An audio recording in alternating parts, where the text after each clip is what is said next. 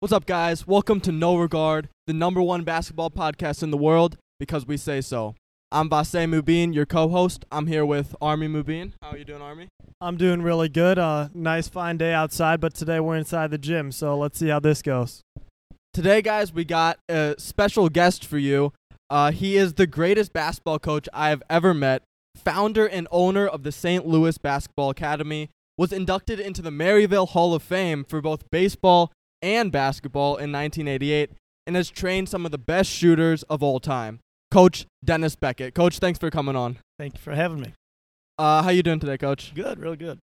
So I want to just jump right into the questions, if you don't mind. Yeah. Uh, so you've coached some really great players, uh, like Blake Ahearn, Gary Buchanan, Jake Camp, and for those that don't know, Blake Ahearn played six years in the N B A uh, for the Grizzlies. Or no, not six years. I think three years, right? Three for years. the mm-hmm. Grizzlies, the Jazz, and oh no, sorry, he is the assistant coach for the Grizzlies right now. Uh, he played for the Heat, the Jazz, and the Spurs, and is widely regarded as the greatest free throw shooter in college basketball history. Gary Buchanan, on the other hand, was inducted to the uh, Villanova Hall of Fame, and once held the record for most consecutive free throws made um, in the N C double A. And Jake Camp is on record for making five hundred forty-nine free throws in a row in this gym. Um, and you've coached all of them. So, Coach, I want to ask you, obviously all these guys are great shooters, great free throw shooters in particular. What strategies, tactics, methods, or, or other forms of training did you use to develop them into these great shooters? Well, one of the things I think we, we do most importantly is we um, have a mentality that we, it's kind of a three parts we say. That we respect the free throw line, we develop a routine, and then with that we develop a rhythm. And so those three things get to where it becomes you become very comfortable with the free throw line, plus you respect it. Now the respect comes from a lot of ways. One, we say you you have to respect the free throw line every time you're shooting. Workouts, certainly in a game, you respect it. It's worth value to the team. But you have to understand the value in a workout. We value uh, we value it inside the workout in that we are, one, Blake Ahearn used to tell kids all the time, this is form shooting. This is his form shooting, his free throw shooting during his workout. And Gary Buchanan would have the same mindset. And by the way, it was very interesting. There were two from two very different social stratum backgrounds, completely different, but they worked out with each other, one at eleven years old, one at fourteen years old, from those ages all the way to their final pro games. About twenty years, over a twenty-year period, they trained together constantly, two and three times a week, and they had the same D N A mentality, same mental toughness mentality. And it was really interesting, and they played off each other in the workouts, and they were, you said they were considered. Blake is, because free throw shooting is an absolute. You can do, sure. You can measure free throw shooting because it's an absolute number, an absolute percentage. Blake is the number one free throw shooter in the history of college basketball, ninety-five point two. And he led the N C double A in three years in the free throw. He would have led the fourth year, freshman year, but he only he was two free throws short. Didn't have enough. He would have led four years in a row. And he is the career free throw percentage. Gary was the most in a row, seventy-nine. Then a guy from Butler broke it a couple years afterwards. But Gary broke a record that had been around like thirty, forty years. And Gary is the number three free throw shooter. They're number one and number three in the N C double A history. He's ninety-two point nine, Gary Buchanan. Wow. And then at one time in their pro career, Blake was playing in Italy and Gary was playing in Argentina. And FIBA, you know, the FIBA, which is all the Olympics and all that, FIBA has a international stats scheme of things. And they only really utilize one where they show across the world where three, three categories. Free throw percentage, field goal percentage, and three-point field goal percentage. Because mm-hmm. other other categories can be a bit subjective, rebounding, assists, these yeah, kinds of things. True. But those are absolutes, no matter what league you're playing. And these are all the pro leagues recognized by FIBA. It was about ten years ago. Garrett Blake was in Italy. Gary was in Argentina. And Blake was ninety-nine out of one hundred in Italy. And wow. Gary was one twenty-six out of one twenty-nine in Argentina. Wow. And they were number one and number two out of the top five hundred shooters in the world. And you coached and, them both. And I was at a camp here, and I said, you know, you hyperbole to kids, it's two of the best. Two of the, that's the number one and number two free throw shooter in the world at that time. Yeah. That's kind of amazing when you think about it. You know what I mean? And yeah. that they trained together. That they trained together. It's amazing. And I remember you telling us they went about it in such a meticulous manner. I mean, you yeah. said, I, I have a paper, actually, that you gave to me um, with literally, a- after Blake's work, Blake Ahearn's workout, he would write down every single shot he took and how many made, how many, how many took, right? Yeah, we call it Blake by the Numbers. Actually, we're getting ready to try to start. A, we're getting ready to try to start up a program, a shooting program called Blake by the Numbers. Gary Buchanan bought into it too, but they had different, again, different approaches there, but same D N A. Blake was a bit obsessive compulsive, a bit o- o- you know, uh, uh, O C D with it, and in regards to he kept track of every free throw from the time he was eleven until his thirty-four, his last My pro God. game. Every free throw, God. you know, a ton of them are sitting right over there in a box. Yeah. I got files on it, and I show kids papers. And I he got it when I was first started training him because I played with his dad. Danny was, a, you know, Blake's dad was a player of the year, state of Missouri. Oh, really? Yeah, Clayton High School. Yeah, took Clayton High School to the state championship game. Wow. So Blake's from good D N A. Clearly. For good good genes, basketball genes. If he had his dad's height, his dad's six six, Blake would have been probably a fifteen-year N B A player. Nonetheless, I told Blake when I was started training him, I showed him a little book I had when I was a kid. I was nobody, but I just showed him that I kept track of everything. Blake took it to heart, and he started keeping track. So he kept track of every shot from the time he was eleven until his final pro game. And, in fact, one moment, I remember how it was sort of obsessive-compulsive. He was playing in China, getting ready to go to China. We did a workout here, right here. And uh, he would always take a picture of his, sign it. The sheet would be, he would write all the numbers in after the workout, during the workout, because we have different drills. We have, when we make, make, we have different sets and different drills. We right. make like thirty shots. We make twenty-five shots in this drill, twenty shots in this drill, right. depending on the circumstances. And he writes it all down, da-da-da. And then we do free throws in between each one. It's all a, it's all a plan. And anyway, um, we generally got about three hundred fifty to four hundred shots made in an hour or less under some guise of a game shot, game spot, game speed. Wow. Yeah. Well, he he uh, would always write them down, take a picture, and go home. And he'd every, every workout. And then he would sign them because we got them all over there. They're signed. Anyway, so that day was his last year. He was playing, not one of his, it was one of his last years. When he was going to China, and he got left, left out of here, and he called me from the L A airport on his right before he left for China, and he said, "Coach, I need my workout. I forgot to take a picture." That's obsessive. That's how obsessive compulsive. Wow. Yeah. Because you shoot for a purpose, right? And I do it with kids. I did it with you guys. We always kept track. Remember, you had little sheets. Yep. You end up every shot has to be for a purpose. Once you get to a point where you want to be serious about this, and you want to get better. That's so. If you ask me, what do we do different here? We keep everything means something. Every shot means something here, you know. And that's that to me makes it's mental to physical. The mental is four to one. The mental is to the physical is four is to one, mm-hmm. particularly in shooting and shooting free throws. There's no reason when they talk about these N B A players or take out the free throw. That's just bizarre to me. That is that is bizarre to me. Dirk Nowitzki won an N B A championship hitting fifty-four out of fifty-five. It's part that, of the game. You know, I mean, and, yeah. and to act like that's not a value, it's just a, it's just a give up. Right. You know, it's just to give up by training, people training and everything. You know what I mean? And you still keep in contact with Blake, right? Yeah, yeah. Blake was here actually a couple weeks ago. Frank did a show on him there. And then actually, if I put this program together, he's going to come and show up at different periods. He's four miles down, four hours down the road in Memphis. I hope to go there this year after the pandemic, go to games down there. Yeah, stay, I take yeah. the same Blake. That's really cool. In fact, whenever he got the job, right before he got the job, He As brought me to his house for the Grizzlies, and yeah. showed me videos of Ja Morant. What, what's his name? Ja. Yeah, Ja Morant. Yeah, ja, he's in charge of Ja Morant's development. Oh, Blake okay. is in charge of that. It's his job, as an, m- amongst other duties, as an assistant. You know, he was the head coach of the Spurs G League team, and he won the he won the title. He was the coach. He, he was the head coach for three years of the Spurs G League team, and he won the cha- championship one year. So he's cutting his teeth in all worlds of coaching, assistant coach, training. And his job right now is to take care of John. If John Morant flies to L A to date a Kardashian, he's got to go with him. Wow. And, and uh, train him that day. You That's know what I mean? Crazy. I'm just, I don't know. I'm making a joke. I so, that. So, Blake never told me that. I was just guessing. So have you uh, have you seen a little bit of John Morant? No, not really on T V. On T V, yes. Right. On T V. Very athletic. Blake says he's a fine kid. He wants to learn everything. Very athletic. Um, he, you know, and his shot, his, his three pointers a bit erratic, but Blake's working on that. You know what I mean? I gotcha. Mean, when he goes, he goes. Okay, he's got a so great future.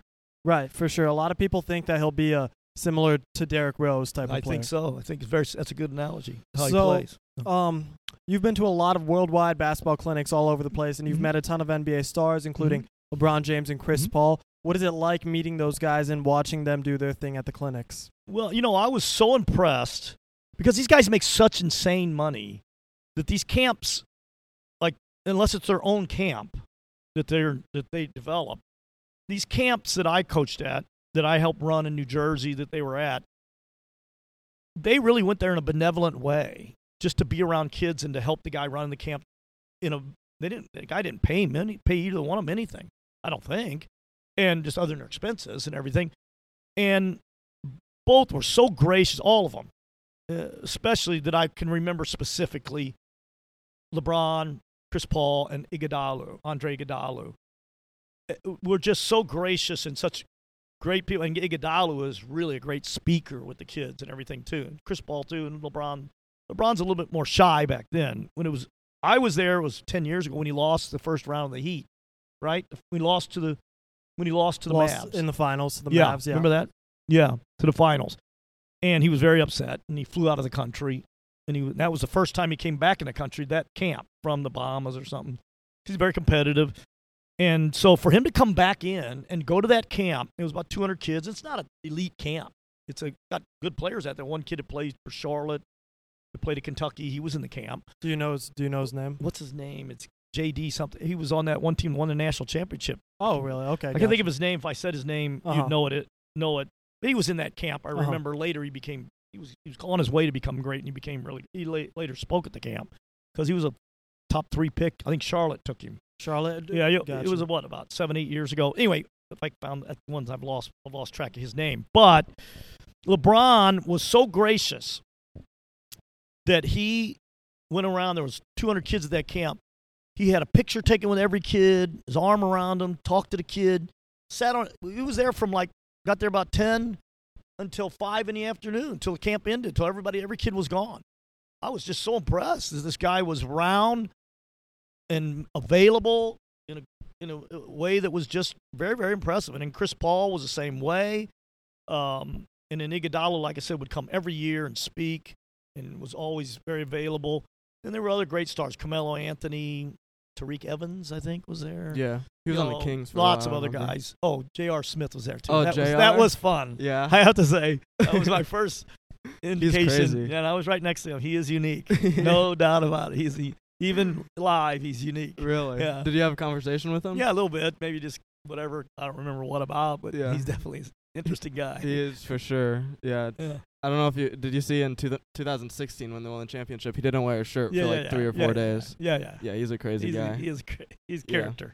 Yeah. No doubt about it. Um and then also you've play, you've trained with players, N B A players like Anthony Bonner, who he played six seasons in the N B A. Mm-hmm. I'm wondering what what sets a, apart a guy that gets to the N B A from a guy that's aspiring to get to the N B A. I mean, obviously they both put in a lot of work. But what difference is made between the two? It is, first of all, a lot of work. I mean, these guys don't understand. I've been training a couple of these boys from DeSmet. We're going to Mizzou and Pepperdine. Got great bodies and everything. Yeah. And, and they're just cutting their teeth on what it takes. It really takes a work ethic. When I talked about Anthony Bonner, there was a guy named Steve Stipanovich who I trained. Steve was the number two pick in the draft in nineteen eighty-four. The work ethic of those guys was so, and that was back then, before LeBron and, J- and Michael Jordan and Magic and Bird were the ones that set the stone of a work ethic, made a difference. Mm. Before that, the N B A was full of a lot of guys that were kind of freaks of nature. It still is, right. But there were so few really in it that they were just seasonally playing. Then Michael Jordan and Stipanovich was part of that cadre of players, and in. After him, uh, Bonner was in that mix too, that they worked so hard at this. They were, you know, Jordan had it in the love of the game in his contract, you know, because a player got hurt. Gene Banks got hurt and wrecked his leg in a pickup game and he lost his contract. Well, Jordan said, I want to be the greatest player ever. I have to work out.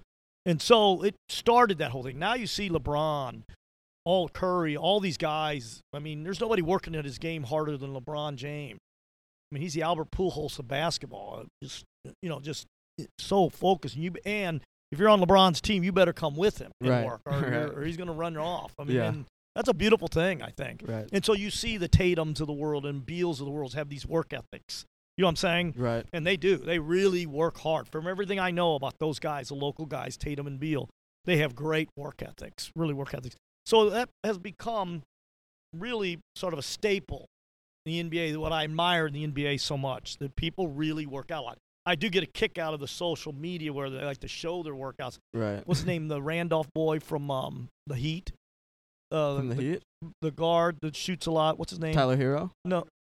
Duncan Robinson. Oh, yeah. He's I liked his take the other day that he, that he was talking about that just because you're not on social media working out doesn't mean you're not. You probably are working out more. Probably. I like that personally. Yeah. I think this showing people them sh- people showing themselves working out got to be a little bit overplayed. Yeah. You know what I mean? In my mind. You're old school, coach. Yeah, I am. I'm yeah. like, well, what is the point? You know what I mean? And yeah. uh, really, Dirk had the line when he won that title, all the all the nights alone in a hot gym. That nobody knew it in social media. That when he won that title that year, afterwards, we were interviewing him. I just loved what he said in the hot gym. This is a hot gym, un-air conditioned. I love it. I mean, I'm thinking, It does. It is old school, but you get better, a, a lot better. Jake is in this gym working out, and he turns the fans off. And it could be one hundred degrees outside. He wants to work out without really? the fans. Yeah. He likes it hot. When I was training Stipanovich years ago in the early eighties, I was at Priory. We, you can imagine it was so hot and everything. And I remember the trainer from the Pacers telling me, as long as you manage it, you'll actually you'll get in shape faster. It's a better workout. If you've got to manage it, not be stupid, but it is a better workout. You know what I mean? It's interesting because I remember when, when you used to coach us, you were never the biggest fan of LeBron. Me and Army, well, were, me and Army always loved LeBron. Whenever yeah. we hyped him up, though, you would always, yeah, yeah. Well, you, I would you'd play, have always uh, that was probably more, more playing, yeah. playing you guys. But you think he's the hardest oh, worker I in the N B A? Oh, I think he's the hardest worker. I think he's definitely one of the great. If not, I'm not going to get into the GOAT thing and all that. That's wanna, I am old school. I'm not going to get into that. No, I am old school. I don't think there's fifty players, and I'll get busted. I mean, everybody, well, I might as well be controversial. Yeah, I scream and yell it. with Frank Cusimano about this all the time. I don't think there's fifty guys in the N B A that could be on N B A rosters in the nineteen eighties. Whenever Jordan, really? Magic, and Bird were playing, and, and Bonner was in the league then. I don't think there's more than fifty guys. There's there's two hundred guys here that are pretty bad in the N B A. They they wow. could not make a roster. Whoa. There's no way. It's oh like an my. A A U league. I, N B A to me is almost like an A A U. A glorified A A U league. Wow. Yeah. Hot take. And, I mean, but there are great. I mean, when you talk about Curry and LeBron and the top ten, Durant, fifteen, they're yeah, great. Right, right. Durant. Oh, yeah, absolutely. Durant. But, and then what's his name? Uh, the guy from the, what's his name? Uh, used to play with the Celtics that won the title. Paul Pierce? No, no the other, the bigger, taller guy. That Kevin Garnett, whenever oh, yeah. he said that tw- twenty, guys twenty years ago couldn't have played in this league. Yeah, he's right. That's when this league started going downhill really? twenty years ago. Come Before on, that, coach. yeah, it did. You don't it, think that there's that, that, more? That era right then when Larry Hughes was in the league, and that the league was horrible. From about ninety-eight to about two thousand five, it was horrible. The league was really bad because there were a lot of expansion teams, and it was really diluted. I mean, you know, guys are scoring a lot of points on teams that weren't very good, but somebody's got to score. Right. You know what I mean? Yeah. In a game. I played Division three basketball because we had a team. You know what I mean? At the college I was at. You yeah, know what I mean? Yeah. I uh, got to play. You know you, what I mean? So you don't think guys in the N B A today? That's just my opinion. What I can see, what I can see in visual, and I, I would say it's a fair visual. It's not. A, I'm not against it. When I remember, because see, I can't really didn't. I can't really acknowledge when I was fifteen because you're not. You're not able to evaluate kids, people at that age who can play. You're in awe at fifteen years old. You're in awe of everybody. You know what I mean? When I got to be in my eighteen, nineteens, and twenty, twenty-one, I started coaching especially. I could see an play, N B A player, not an N B A player. There's a guy that played here in Saint Louis named David Thirdkill that is so much better than guys that are in the league now. It's not even fun. He played about six years with the, in the N B A, maybe longer. He, was, he won an N B A championship with the Celtics. He was a sixth man of the year. Played at Soldan High School. He was an unbelievable player, and people in this town don't remember him. David Thirdkill, I said, are you kidding? He would be a superstar right now. I mean, there's no question in my mind. I saw David Thirdkill play high school, college. Actually, I was at Mizzou. We played against him at Bradley. He was unbelievable. Yeah. So you mentioned Larry Hughes. Larry Hughes is a basketball coach now in Saint Louis. Uh, I played a little bit for him. Gonna keep it honest. This is by far the best basketball coach I've ever had right here. But um, what are your thoughts on Larry Hughes? Have you coached with well, him or against him? Great talent. Larry Hughes was a great talent, an N B A talent. When I saw him play in high school, and uh, you know, I have no questions that he was N B A an N B A talented player. He was fortunate to go into the league, I feel, at a time when it was really watered down, and put some numbers up. Uh, I don't, as far as coaching and everything, I've never seen him coach, so I can't make an evaluation. I've never seen him coach or do anything. So I, I, I can't make an evaluation of whether or not he can coach or not. Who knows? You know gotcha. What I mean? So so let me ask you about yourself real quick, all right? Mm-hmm. So at Maryville, you were third all-time in assists and hold the record for most assists in a single season. No, I'm, no I, on that one, I'm Did you know that? I'm the leading assist guy. Nobody's come close. It's really? Like four hundred eighty-seven assists. I don't Ooh. think anybody's come within like two hundred. Oh, that's domination. Okay, well, then it's we not got... domination. It's just a circumstance of the of the of the of the era. You know what okay, I mean? Yeah. When I was there, we had a nice team and everything, and I got to play a lot and deliver. I had some guys hitting shots. You can't get an assist unless they hit the shot. Right. You know true. I mean? True. And uh, I don't. Uh, my my best friend's the, the athletic director at Maryville now, and it's not close. I don't think. So yeah, then I was, I was maybe wrong about second that. on game in, individual. I had eighteen in a game, and then one guy, other guy had nineteen in a game, or something like that. But I had, I had season and career last I checked, and nobody's come close to either one of those. Because it's like circumstantial. I don't think that – like, for example, Derek Chivas is the career lower scoring leader at Mizzou, two thousand three hundred eighty points or something. No one will touch it because now the guys get close there, go to the N B A. Not that, that's not Division three. But it's just a circumstantial and era thing. You know what I mean? I was fortunate to be around very good players at Maryville that hit shots when I passed it to them. You know what I mean? So so would you attribute this to watching films or knowing your teammates, or how would you how would you say that your assists came into play? Well, we, it was a different era. We didn't get we didn't have a lot of money. Maryville was just starting to, it was a fledgling Division three program. We played very good teams. By my junior and senior year, we were very good. Um, we beat Edwardsville. Umsel took it to the wire. These kinds of things without scholarships, without a gym. We didn't even have a gym. My all my years playing basketball at Maryville. We didn't have a gym. We have a beautiful gym now, but we we didn't have one. I thought I felt that actually played to our favor because we were very hungry. You know, the fact that we didn't have a gym played to our favor as to grow as players. But we didn't have film of games of our teams very much, ever once in a while, not very much. Our opponents, we didn't have that kind of cir- uh, budget or surroundings that did exist, sort of. But you're talking about the seventies. It's uh, fifty years ago now, almost forty-five. However, I was a big student of the game. I watched games incessantly on T V when I was little, all the way up through. My high school coach would take me to scout with him when I was sixteen, seventeen years old. I, I remember I thought it was odd. He would take me to scout with him, the other teams. I was sixteen, seventeen years old. Later, we became very good friends. He was refereeing for me. We ran around, hung out together, and became best friends like in my mid-twenties when I was coaching at DeSmet, at Webster U, and then at Mizzou. And I asked him at one time, why did you take me? He said, I did not ever have a kid that saw the game at that age, that saw, that see the game. So what I did, I saw the game. And it was because because I, I was watching it in a, in a way that was different than other kids were watching. The angles and the space and these kinds of things were very unique to me. And I would say I also loved what, what the Brazilians in soccer call the beautiful game, the beautiful basketball game, which is passing and cutting, these kinds of things.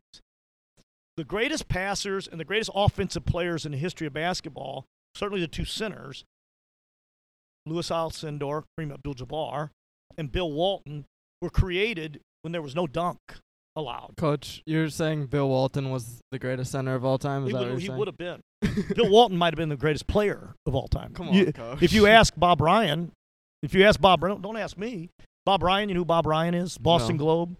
He's a historic Boston Globe reporter. He goes on Frank's radio show every year, and Frank says to him, okay, if you had one player in the history of basketball at his peak, at his peak, and take away injuries, anything, but at his peak, and you wanted to start a franchise, and Bob Ryan says it every year. He goes, that's the simplest question. Bill Walton. What would you? What would your answer be? Bill Walton. He's the greatest. At his wow. height of his game. You don't understand.